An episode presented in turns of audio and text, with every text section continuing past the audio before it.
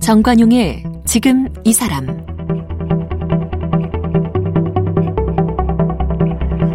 여러분 안녕하십니까 정관용입니다.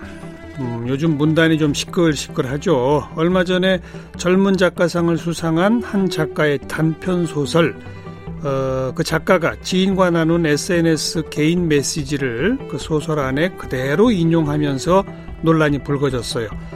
어, 그 인용된 사람이 그 출판사를 향해서도 거세게 항의했는데 처음에 출판사가 미온적으로 대응하면서 파문이 확대됐죠. 자, 이런 걸 자서전과는 또 다른 autofiction이라고 하는데요. 이 autofiction을 계기로 불거진 문단 내의 창작 윤리 논란 그 이야기를 좀 다뤄보려고 작가 지망생이시고요. 그 팟캐스트 요즘 소설 이야기로 요즘 아주 인기 끌고 계시죠. 그리고 저희 KBS 라디오의 PD입니다. 이주영 프로듀서를 함께 만나겠습니다. KBS 라디오 이주영 PD 어서 오세요. 안녕하세요. 지금 뭐 맡고 있죠? 저희 KBS 일라디오 아침 시사 프로그램 김경래의 최강 시사 하고 어, 있습니다. 아침 시사. 네. 근데 요즘 소설 이야기라는 팟캐스트. 네. 언제 만들었어요?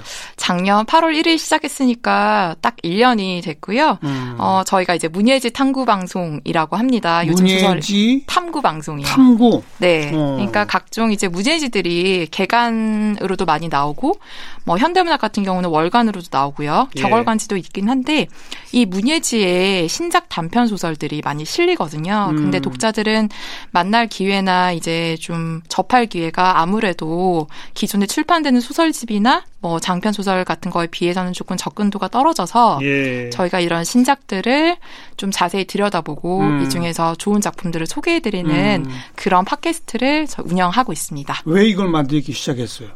워낙은 제가 팟캐스트를 해보고 싶었는데 어. 그 중에 관심사가 문학이었고요. 어. 또그 이유는 어, 진짜 한국 문학을 제가 사랑하는 독자 중에 한 명이기도 했고요. 음. 어, 직접 작품을 지금 쓰고 있는, 네, 아직 등단을 하지 못했지만. 소설가 지망생? 네, 그렇기도 음. 해서 사실은 음. 이쪽 관심사에 대해서 생각을 하고 있던 중에 저희 이제 공동 진행자가 해방촌에 있는 서점의 대표세요. 오. 차경희 대표가 있는데 이 서점에 제가 단골이었어요. 예. 몇 년 동안. 예. 그래서 저희가 뭐 얘기하다가 이런 거 한번 해보면 어떨까요? 라고 차경희 대표가 제안을 먼저 하셨고요. 그걸 좀 생각하고 있다가 네. 1년 전에 이런 기회가 있어서 그럼 우리가 한번 해보자. 이렇게 해서 어, 문예지를 다루는 팟캐스트로는 최초로 저희가 요즘 소설 이야기를 시작했습니다. 정말 처음 본 것 같아요. 그쵸. 소설을, 소설만을 대상으로 하는 팟캐스트.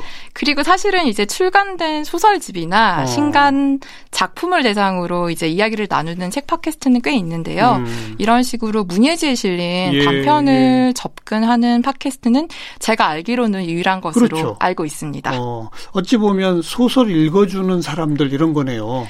네, 맞아요. 저희가 그냥 읽고서 음. 사실 저희가 무슨 평론가나 이런 전문가는 아니지만 저는 그렇기 때문에 저희가 훨씬 독자들이나 뭐 소설을 사랑하는 사람들과 더 가까이 호흡할 수 있는 지점이 있다는 생각이 들고요. 예. 실제로 저희도 어 이거 너무 좋아요. 이런 부분 좋아요. 이렇게 약간 수다 떨듯이 얘기를 하면 많은 독자분들이 거기에 이제 많이 응원을 해 주시고 음. 자기도 이렇게 읽었다라는 약간 그런 피드백도 많이 주셔서 저는 그냥 기본적으로 소설 좋아하는 사람들의 어떤 작은 사랑방 같은 예. 그런 예. 느낌이라고 생각을 하고 있습니다. 그런 사람들이 많죠. 우리나라에도. 그렇죠? 네. 아무리 요즘 소설가들 책 내도 영 안 팔려서 이거 큰일 났어 들 하지만 네. 그래도 소설 좋아하는 우리 독자층이 좀 있는 것 같아요. 그래도 있습니다. 그래도 어. 있고요. 뭐 연령별로 보면 20대, 30대 여성 독자가 음. 네 많은 것 같아요. 20, 30대 여성 독자는 옛날부터 많았거든요. 네. 근데 그분들이 40, 50대가 되면 소설 안 보는 것 같아.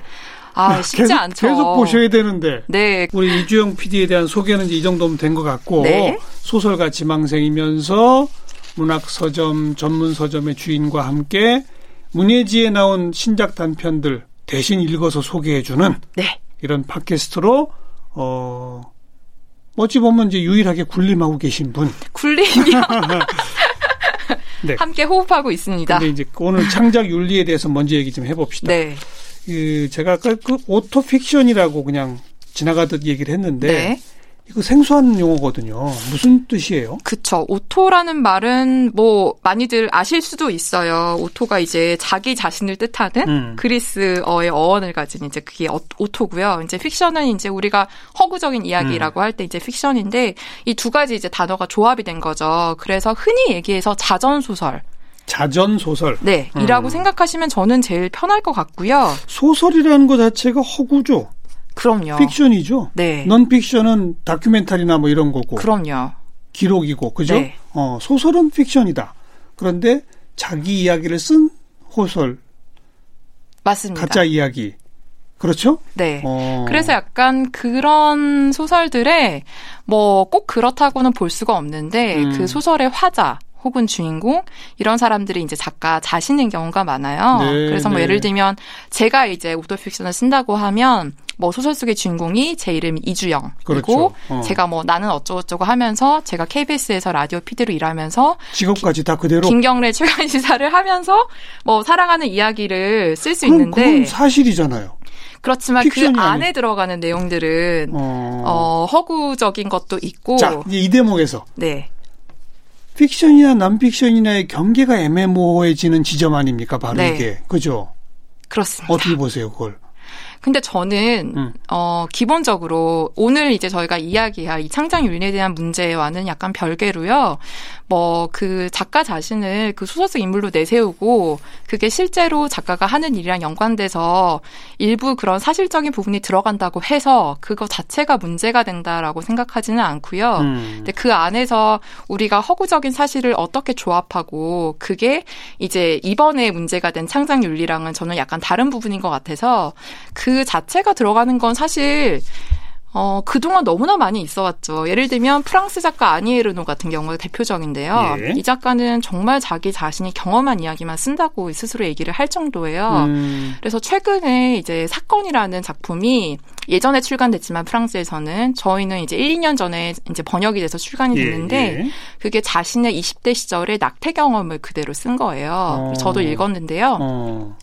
그렇게 이제 autofiction의 순기능이라고 하면 이제 그 저희가 이제 매료될 수 있는 어떤 그런 부분 같은 경우에는 정말 그 작가 자신의 생생한 경험담이 들어가 있기 때문에 흡입력이 굉장히 뛰어나고요. 네. 사실은 그런 기법이나 장치를 도입한다고 하더라도 음. 저는 상당 부분 많은 소설의 경우에는 그 작가가 구성하고자 하는 세계, 그 작가가 음. 구현하고자 하는 주제 의식, 거기에 따라서 모든 요소들이 엄청나게 계산적으로 다 들어가 있기 때문에 음. 이거 예를 들면 뭐 제가 오늘 여기서 정관용 선생님이랑 인터뷰를 했다. 이거 자체를 제가 그대로 쓴다고 해서 저는 그게 autofiction이 될 것 같지는 않습니다. 음. 네. 그래서 에세이나 자서전이랑 또 완전히 다른 영역이고요. 다르고? 네. 어. 하지만 autofiction이라고 하는 자전소설이라고 하는 이런 장르가 네. 각광받고 유행하게 되면서 소설, 픽션의 기본 정의에는 조금 좀 물음표가 찍힌 것 같네요. 음, 제가 기억하는 픽션의 기본 정의 중에 이런 정의가 있더라고요. 사실이 아닌 사실을 네. 사실이라 가정할 때 네. 사실일 수 있는 사실. 아, 저보다 더 많이 하시는 것 같네요. 근데 이건 이제 첫 출발이 사실이 아닌 사실이에요. 네. 근데 그걸 사실이라고 가정할 때 그럴듯해야 돼요. 사실일 수 있는 사실. 이걸 이제 보통 픽션이라고 말했는데 그 전제가 좀 달라지는 거죠. 이제는 네.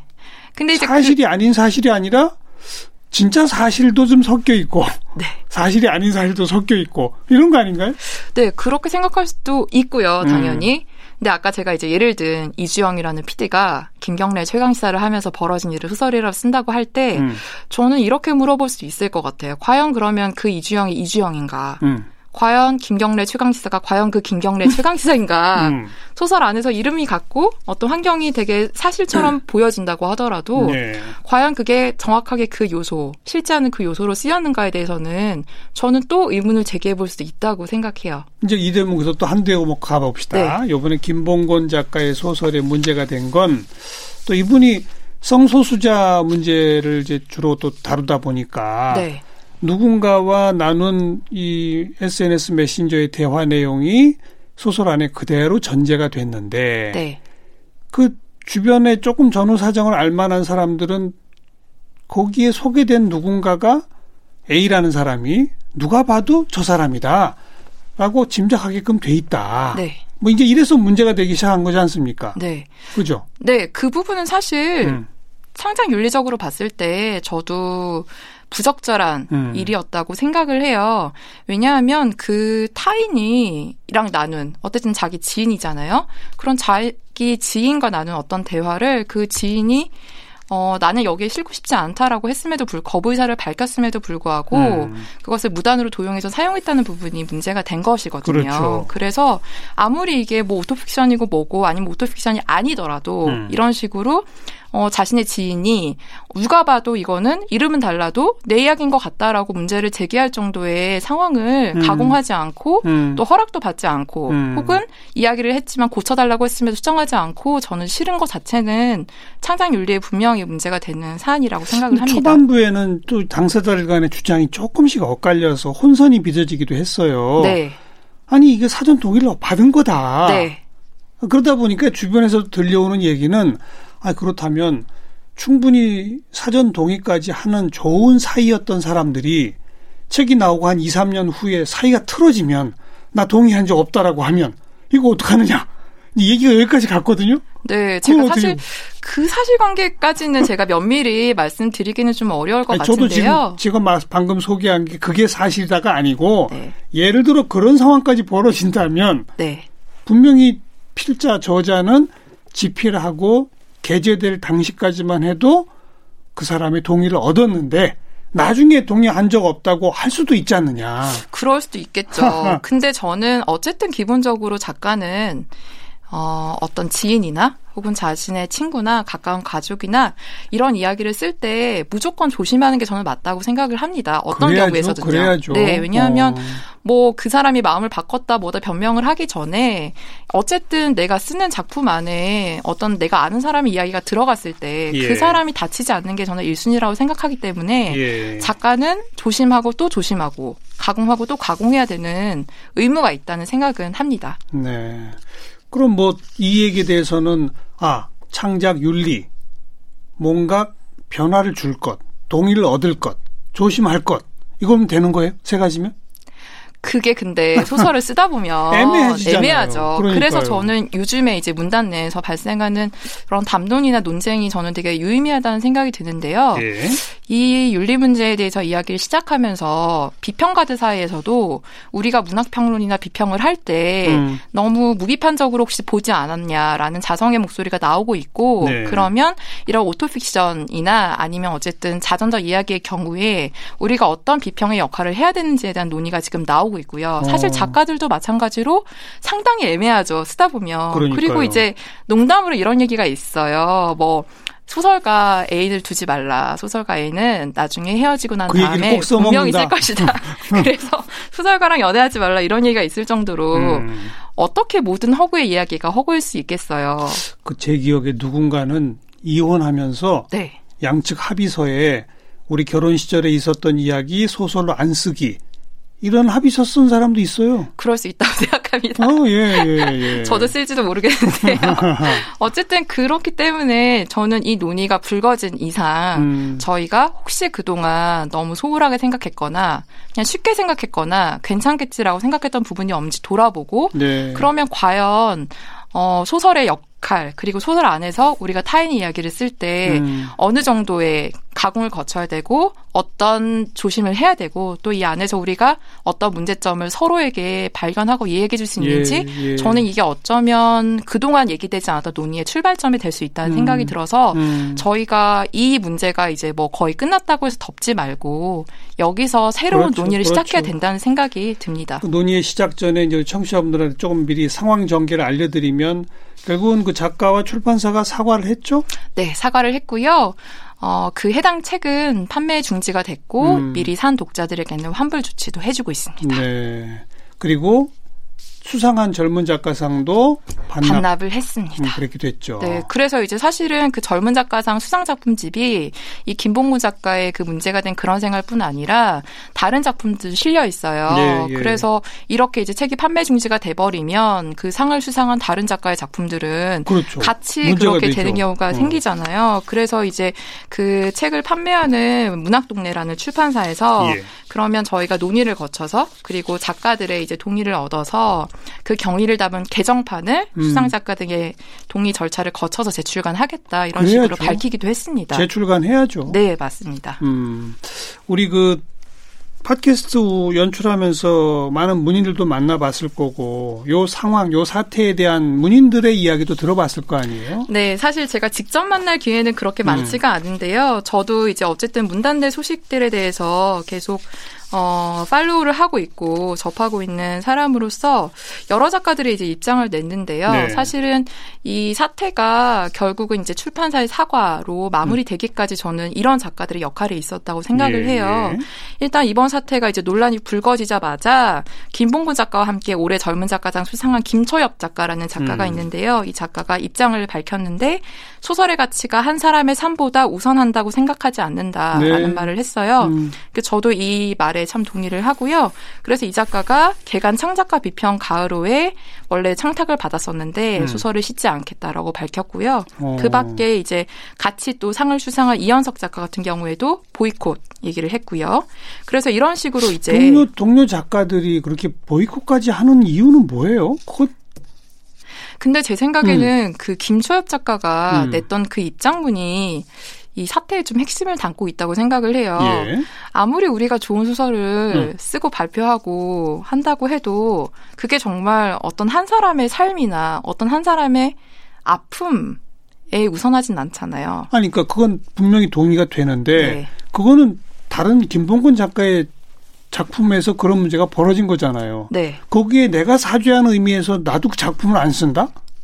이게 저는 사죄하는 의미보다 어. 어, 출판사가 당시에 되게 미온적인 다 대응을 한 것에 대해서 출판사 대응에 항의하는 의미로 네, 저는 그게 더 강하다고 생각이 음. 들고요. 그런 연유에서 이 이제 해당 출판사죠. 왜냐하면 그 그런 생활에 실렸던 어, 소설집 시절과 기분을 낸 창작가 비평 가을에 소설 실지 않겠다 이렇게 네. 이제 입장을 밝힌 거고 아 저는 그 그걸 설명 안 해주셔서 출판사의 자세와 태도에 항의하는 의미로 네. 그런 거군요. 네, 음. 그런 식으로 많은 작가들이 이제 보이콧에 참여를 해서 네. 거의 뭐 문학 쪽에서는 가장 최고에 있는 권력을 갖고 있다고 봐도 이제 그렇죠. 저희 무방한데요. 예. 그래서 이런 출판사들에게 사실 저는 이런 신인 작가들이 목소리를 냈다는 것에 음, 상당히 의미가 있다는 생각이 들고요. 알겠고요. 네.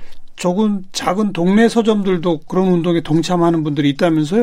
네, 이 사태가 벌어지고 나서 어. 이제 이 논란이 계속되는 가운데 우리는 출판사들이나 뭐 작가가 온전히 사과하기 전까지 이 작품을 팔 수 없다라고 어, 선언한 일부 동네 서점들이 있었습니다. 예, 예. 그래서 사실 동네 서점도 마찬가지죠. 이제 출판사들과의 관계를 좋게 유지하는 것이 어느 정도 얼마나 중요한 일인지 알면서도 음. 저는 이런 식으로 나서서 입장을 발표한 네. 서점들 의 용기가 어 저는 어, 의미가 있다는 생각이 듭니다. 얘기가 여기까지 온 김에 그 창작 윤리 얘기는 이제 좀 이따 다시 한번 마무리하도록 하고 네. 그 출판사들의 어떤 미온적 태도나 어떤 일종의 갑질 같은 행태는 꽤 오래 전에 그, 어, 뭐 어디죠? 저 문학상 수상 거부, 뭐 네. 이거 사태가 한번 있었잖아요. 네, 올해 1월에 이상훈 낙선 거부 사태가 1월 달이죠. 있었죠. 그것도 네. 우리 청취자분들 가물가물 할 테니까 개요를 좀 소개해 주시면. 어, 아마 1월이면 작가들에게 통보가 갔을 거예요. 뭐, 대상, 우수상 수상자다라고 통보가 갔을 텐데, 그 중에 이제 한 명인 김금희 작가, 우수상 수상자로 선정이 됐다는 이제 얘기를 음. 받고, 듣고, 이제 규정을 봤는데요. 규정이, 어, 단편 저작권 3년 양도, 이 규정이 있었어요. 그러니까 출판사에. 내가 그러니까 당신, 쓴 네. 사단편 소설의 저작권을 3년 동안 준다. 네. 어. 그러니까 문학사상사에 내가 다 쓴, 준다. 어. 네. 이, 네, 수상작에 대해서. 그러니까요. 네. 음. 저작권을 3년 동안 양도한다는 이제 규정을 알게 예, 됐고요. 예. 여기에 대해서 아 이런 식으로 작가의 저작권을 어, 보장해주지 않는 출판사에 음. 문제가 있다. 음. 계약을 거부를 하겠다. 그리고 음. 상도 받지 않겠다라고 음. 보이콧을 하면서 이제 논란이 커졌고요. 네. 어, 같이 우수상 수상자로 선정됐던 최은영 작가도 거부를 했고 음. 이기호 소설가도 거부를 했고요. 좀 저는 여기서 이제 가장 크다고 좀 느꼈던 부분은 작년에 이상문 학상 대상을 받았던 윤희영 작가가 이 사태를 접하고서 절필 선언을 했어요. 소설을 어. 더 이상 쓰지 않겠다. 예. 근데 저는 소설가로서 절필 선언을 한다는 건 어떻게 보면 목숨을 끊는 거 아니에요? 네 저는 정말 그렇게 생각하거든요. 그러니까. 그리고 윤영 작가는 최근에 특히 정말 많은 문제작들과 예. 특히 여성 서사 쪽에서 엄청나게 좋은 작품들을 음. 쏟아낸 작가라고 음. 문단에서 되게 평가를 받고 있던 와중에 어, 쓰는 걸 중단한다고 말을 해서 많은 사실 문단에 충격을 좀 안겨주기도 했고 네. 이 작가의 절필 선언 때문에 어쩌면 더 자성의 목소리들이 그렇죠. 크게 나왔던 것 같습니다. 어. 그 뭐 워낙 세게 말씀하셨으니까 그 절필 선언 영구 절필은 아니겠죠. 저는 당분간 절필 선언 아닐까요? 저는 그랬으면 좋겠는데요, 제발. 그러니까요. 근데 윤영 작가의 지금 현 뭐 발언이나 이런 걸로 볼 때는 영구 절필이라는 의미로 받아들여졌습니다. 그분은 지난해에 대상 받았잖아요. 네네. 그때 계약서는 어땠대요? 근데 그때 계약서에 대해서 아마 어, 대상은 다른 건지 제가 그 부분에 대한 사실관계는 지금 명확하게 기억나지가 않는데요. 윤영 작가가 했던 말을 제가 좀 찾아봤는데요. 예, 이렇게 말을 했어요. 제가 받은 이상문학상을 돌려드리고 싶다. 음. 부당함과 불공정함이 있었다는 것을 뒤늦게 알게 됐다. 예, 예. 그런데 돌려드릴 방법이 없다. 저는 예. 이미 상금을 받았고 예. 그 상에 따라오는 부수적 이익들을 모두 받아 누렸다. 이렇게 예. 얘기를 하면서 예. 더불어서 저작권 개념에 대한 인식 미비로 양도 문서에 사인을 했기 때문에 음. 제 작품을 그 일에서 떼어낼 수 없게 됐다. 네. 그래서 나는 연구에 그만두겠다. 이렇게 밝히기도 했습니다. 그렇게 밝힌 걸 보면 작년 계약서도 거의 비슷했다는 얘기네요. 네, 그렇게 양도 추정될 수 있을 문서에 것 사인했다는 같습니다. 표현이 네. 그런 거죠. 네, 정확하게 뭐몇 년이 인지는 모르지만 네. 음, 이번에 문제가 된 건 아무튼 상을 내가 줄 테니 당신이 그 소- 소설 3년 동안은 내 맘대로 할게. 이거죠, 그러니까. 네, 저는 사실은 이제 이 사태가 이 작가는 그 단편 소설을 포함한 자기 소설집도 못 내는 거예요. 그러면 3년 동안은? 네, 아마 그렇게 될 거예요. 내가 어. 이내 수상작을 내 소설집에 싣는 어. 것이 어려워지기 때문에 어. 이런 문제 제기가 됐을 거라고 생각을 하고요. 저는 사실은 이제 김봉우 작가 사태로 문제가 제기된 창작 윤리의 문제나 네. 이 문제나 어찌 보면 다른 양상일 수는 있어도 저는 한 가지 공통점이 있다고 보는데 그거는 바로 문단 내에서 어떤 출판사 권력이라고 저는 생각을 해요. 음. 출판사들이 어떤 상 제정을 하고 어떤 작가를 어, 이런 식으로 지정을 하면서 대상 우수상을 주면서 그 작가에 대한 가치를 높이고 그렇죠. 그것을 마케팅에 활용하고 또 그런 식으로 해서 유명 작가들을 자기들이 관리하면서 책을 내는 되고. 네, 저는 그런 음. 식의 출판사의 권위가 있기 때문에 이런 식의 뭐 문제가 터져도 사과하지 않고 예, 그리고 예. 문제가 발생하기 전에 자기네들이 먼저 이익을 챙기고 저는 이런 일들이 발생한다고 생각해서 음. 여기에 대해서 작가들과 독자들이 분노하는 지점은 어쩌면 이 두 사건이 같은 지점에서 맞아요. 분노를 불러일으키는 부분이 있다는 생각이 듭니다. 지금 소설가 지망생으로 습작을 열심히 하고 계신 이주영 PD 입장에서도 네. 내가 이제 작품을 완성했어요. 그런다고 어디 책이 나오는 게 아니잖아요. 어, 그렇죠. 저는 사실은 이 등단제도 어디- 자체에 어디- 대한 문제도 좀 있다고 어디선가 생각해요. 상을 좀 타거나 네. 어디선가 게재해 주거나 뭐 이래야 되잖아요. 네, 사실은 그래서 이제 습작생들이 음. 신인문학상, 개간지에서 내는 신인문학상 혹은 신춘문예 많이들 음. 아시겠지만 그렇죠. 이런 데를 통해서 이제 소위 등단이란 걸 해야 그 다음에 청탁도 오고 그러니까요. 내가 어떤 출판사에 뭐 원고를 보낸다고 해도 소설가 누굽니다라는 이제 이런 식으로 진행이 돼야지 출간이 이제 용이해지는 건데요. 음. 저는 이런 식의 등단 제도에 대해서 또 많은 분들이 현재 지금 문제의식을 갖고 있고 이 부분도 어쩌면 수년 내에 많은 식의 변화가 있을 수도 있겠다라는 생각도 듭니다. 예를 들면 어떤 제도가 있을 수 있을까요? 어, 좀 사실은 바람직하게 머릿속에 그려본 새로운 등단 제도가 있나요? 새로운 등단 제도라고 하기보다는 음. 이런 식의 등단을 통해 소설가라는 자격증, 음. 타이틀을 따는 음. 소설가 혹은 시인이라는 저는 이게 이제 되게 아주 하나의 방식밖에 없는 거잖아요. 예를 들면 뭐 저희가 공무원이 되기 위해서 공무원 시험을 통과하는 방법밖에 없듯이 근데 이제 이 부분을 약간 좀 다각도로 여는 방법에 대해서 저는 좀 고민을 하게 되고 많은 이제 문학 안에 있는 분들도 고민을 하는데 현재 새롭게 이제 이야기되고 있는 어떤 예. 흐름들이 예. 비등단 작가, 그러니까 등단하지 않는 음. 작가가 플랫폼이 있으면 음. 신작 발표해도 되잖아요. 그렇죠. 예를 들면 개간지에서는 안 실어줄지어도 어떤 문학 플랫폼에서 우리는 등단 비등단 상관없이 어. 좋은 소설을 봤습니다라고 공간을 제공해주면 뭐 언제든 소설을 올릴 수 있는 공간만 제공이 된다면 하긴 요즘 같은 건 종이책 위주가 아니니까 네 전자책도 있고 전자책 그리고 독립 출판도 있긴 있습니다. 아니 그것도 있고 네. 뭐 예를 들면 뭐 웹진이나 뭐 이런 방식 들 비슷하게 흉내낸 것도 얼마든지 나올 수 있지 않나요? 네, 그래서 실제로 지금 음. 어떤 문학 플랫폼이 있는데요. 몇 명의 신진 이제 소설가들이 만든 플랫폼인데 이 플랫폼은 실제로 등단 여부 상관없이 예. 작가들의 작품을 실도록 하고 있고요. 네. 그리고 등단 여부와 상관없이 음. 작품 공모를 받아서 거기 선정된 작품을 개간지 직접 시키도 했습니다. 예. 저는 이런 식의 방식들이 앞으로 더 늘어날 거라고 생각을 하고요. 예, 예. 독자들의 호응만 있다면, 독자들이 인정해 준다면, 어, 굳이 그런 곳에서 소설가라는 타이틀을 따지 않아도 음. 활동할 수 있고, 더 많은 영역이 개척될 거라는 생각이 듭니다. 웹툰 작가들은 신인 지망생들도 그런 공간을 통해서 많이들 자기를 선보이고 네. 인기 끌면은 금방 또 주목받기도 하고 그러잖아요. 그럼요. 근데 우리 유독 문학 쪽에는 지금 그런 게 좀 덜 활성화돼 있다고 봐야 되겠네요. 저는 약간 뭐 순수 문학이라 하고는 좀 그런데요. 음. 어쨌든 순수 예술 영역에서 그 문학성이나 작품성이나 이런 것에 대한 뭐랄까 기존에 음. 이제 그 문단에서 갖고 있는 어떤 기준이 조금 폐쇄적이고 좀 다른 것 같기도 하다는 생각도 듭니다. 네. 자, 오늘 소설가 지망생 그리고 요즘 소설 이야기 팟캐스트 진행자와 함께 이번에 논란이 됐던 창작 윤리로부터 시작해서 출판사의 어떤 갑질 이야기 또 새로운 등단 제도까지 두루두루 이야기를 좀 해봤는데 네. 그래 한마디로 창작 윤리는 그래서 뭡니까?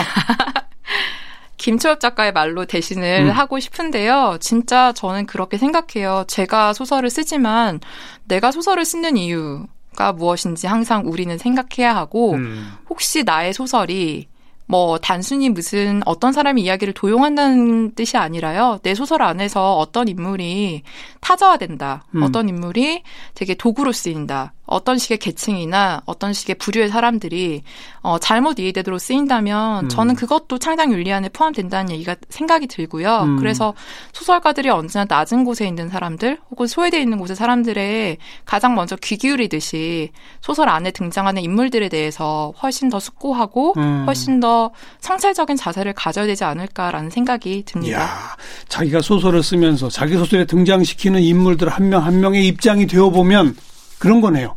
정확합니다. 어려울 것 같아요.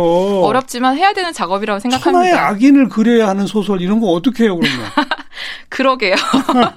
거기까지는 제가 등단한 이후에 고민해 보겠습니다. 음, 오늘 창작 윤리에 대한 재미있는 이야기 나눠봤어요. 저희 KBS 라디오 이주영 PD였어요. 고맙습니다. 감사합니다.